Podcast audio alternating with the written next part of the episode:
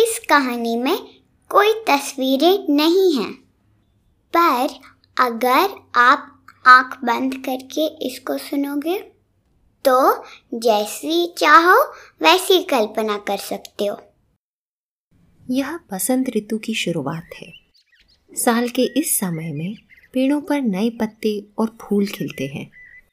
और इसी ऋतु में कृष्णपुरम गाँव में सालाना बसंत मेला लगता है। कृष्णपुरम, जहाँ किंगेरी कन्नन अपने परिवार के साथ रहते हैं और एक बड़े से बाग में केलों की खेती करते हैं। आज रविवार कुछ खास है, क्योंकि आज किंगेरी कन्नन सबके साथ मेले जाने वाले हैं। सभी बहुत उत्साहित हैं। सुबह से किंगेरी कन्नन अपनी मुस्कान और हँसी रोक ही नहीं पा रहे हैं।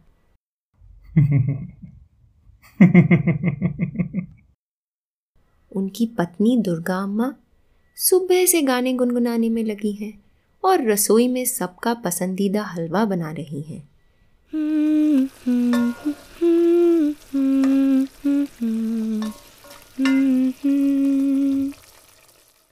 इनके बच्चे लता और सुब्बू उफ, सुबह से घर में चारों ओर दौड़ रहे हैं और चहक रहे हैं। घर में ऐसी खुशी का माहौल है कि गौशाला में भी गायें झूम रही हैं और प्यार से रंभा रही हैं। पेड़ों पर चिड़ियाँ गाने गा रही हैं। और बंदर एक से दूसरी डाल पर छलांगे लगा रहे हैं। आखिरकार सूरज ढलने को है। घर से सभी, किंगेरी कन्नन, दुर्गा अम्मा, लता और सुब्बू, चारों नए कपड़े पहनकर 25 नंबर की बस पकड़कर मेले पहुँचते हैं।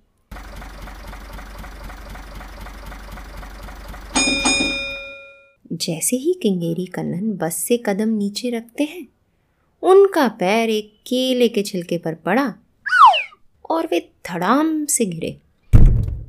पर इससे भी उनकी मुस्कान कम नहीं हुई। खड़े होकर खुद को झाड़कर वैसे ही मुस्कुराते हुए वे सभी के साथ मेले के जगमगाते हुए द्वार से भीतर घुस गए।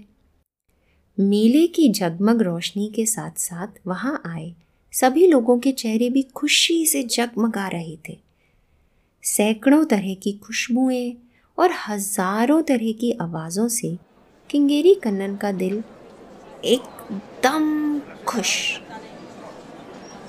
सुब्बू और लता बड़ी बड़ी आँखों से दोनों चारों ओर ध्यान से सब कुछ देख रहे हैं। क्या क्या खाएँगे कौन कौन से झूलों पर बैठेंगे और क्या खिलौने खरीदेंगे? एक दुकान पर लकड़ी के खिलौने बिक रहे हैं। छटक, पटक, खटक, बटक। अलग अलग आवाज़ें कर रहे हैं। किंगेरी कन्नन अपने दोनों बच्चों को एक एक लकड़ी की सीटी दिलाते हैं। ऐसी सीटियाँ जिनमें से चिड़िया की आवाज़ें आती हैं। ज़रा सा आगे कोई गुब्बारे बेच रहा है और साबुन के बुलबुले उड़ा रहा है। नीला गुब्बारा, पीला, हरा, नारंगी, सब तरह के गुब्बारे हैं। और कंच जैसे छोटे बुलबुले, क्रिकेट की गेंद जैसे मोटे बुलबुले, सुब्बू उछल उछल कर मुँह में सीटी लिए गुब्बारों की तरफ़ इशारा करता है।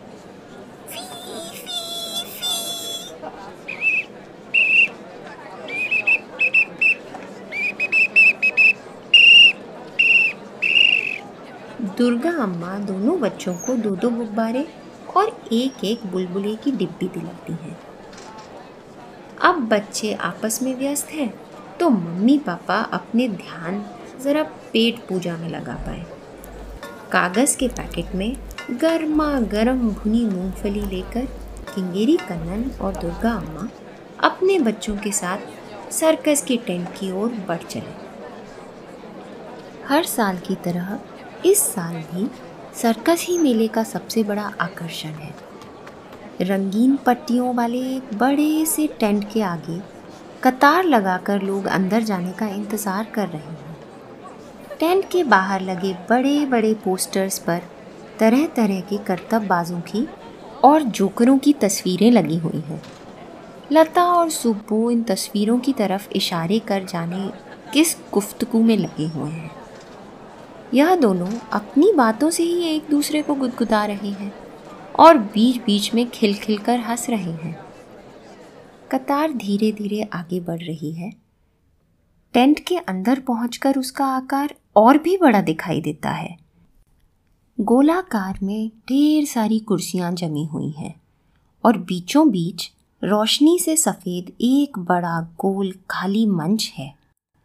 पूरा परिवार आगे से चौथी कतार में अपनी जगह ढूंढकर बैठ गया और थोड़ी ही देर में करतब शुरू हुए।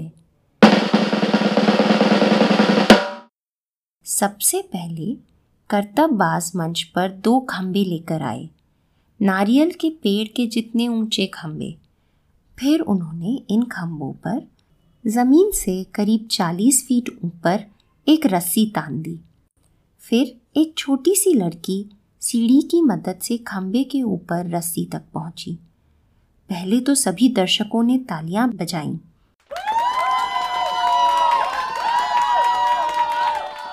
पर जैसे ही लड़की सीढ़ी छोड़कर रस्सी पर कदम रखी, सभी की साँसें रुक गईं। इतनी ऊंचाई से अगर कोई गिरा तो ना तो उसके दांत बचेंगे और ना ही हड्डियाँ। धीरे धीरे वह लड़की एक खंभे से दूसरे तक रस्सी के ऊपर बिना सहारे पहुँच गई। तब जाके दर्शकों ने वापस सांस ली और जोरदार तालियाँ बजाई। इसके बाद मंच पर रंग बिरंगे कपड़े पहने बहुत सारे लोग आए। इनमें लड़के लड़कियाँ भी थे और बड़े आदमी औरतें भी थीं। और फिर ढोलियों की ताल पर इन सभी ने जमकर नाच शुरू किया।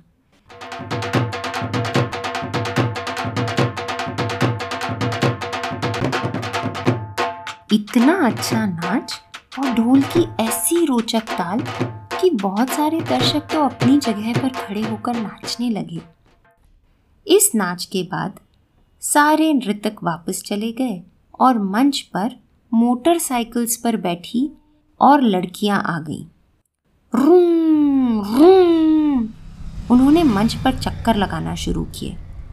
पहले धीरे धीरे फिर तेज़ी से, फिर इतना तेज कि उनको अपनी मोटरसाइकिल्स मोड़ने के लिए बहुत नीचे झुकना पड़ा। इतना नीचे कि उनके घुटने ज़मीन छूने लगे।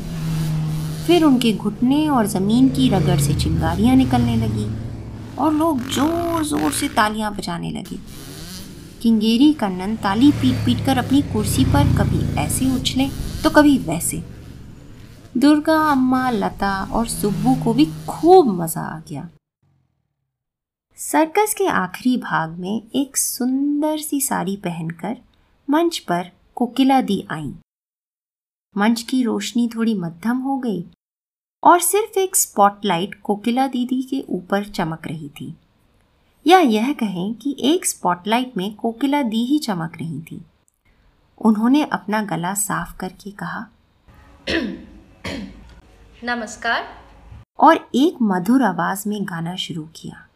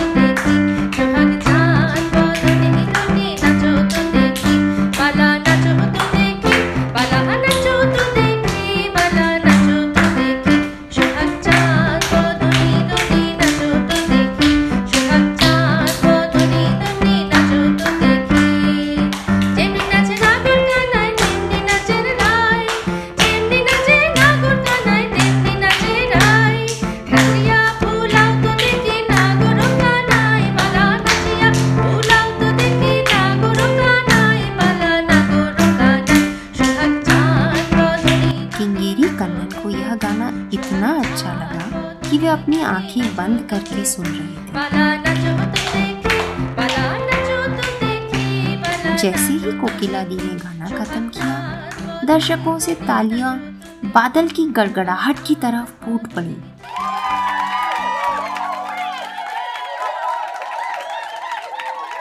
किंगेरी कन्नन ने मन ही मन अपने आप से वादा किया कि एक दिन वे भी कोकिला दी की तरह गाना गाना सीख जाएँगे। रात काफ़ी हो गई थी और बच्चों को भी नींद आने लगी थी। कल उन्हें स्कूल भी तो जाना था और किंगेरी कन्नन को अपने खेतों में जाना था। पर अब तो उन्हें गाना सीखना भी शुरू करना है।